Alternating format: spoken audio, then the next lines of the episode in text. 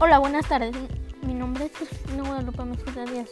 Soy del Teleochen Comisario Hoy les hablaré sobre los virus. ¿Están vivos o qué son? Los virus no están vivos.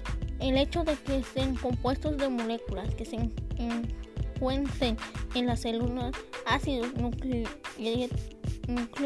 proteínas, lípidos y azúcares azúcares complejos y tengan la capacidad de evolucionar es lo que lleva a la gente que estos estén vivos, pero no es cierto. Un ser vivo es un conjunto de átomos, moléculas y que forma una estructura material muy organizada y compleja en la que intervienen sistemas de comunicación molecular que se relacionan con el ambiente con un intercambio de materia y energía de una forma ordenada y que tienen la capacidad de desempeñar las funciones.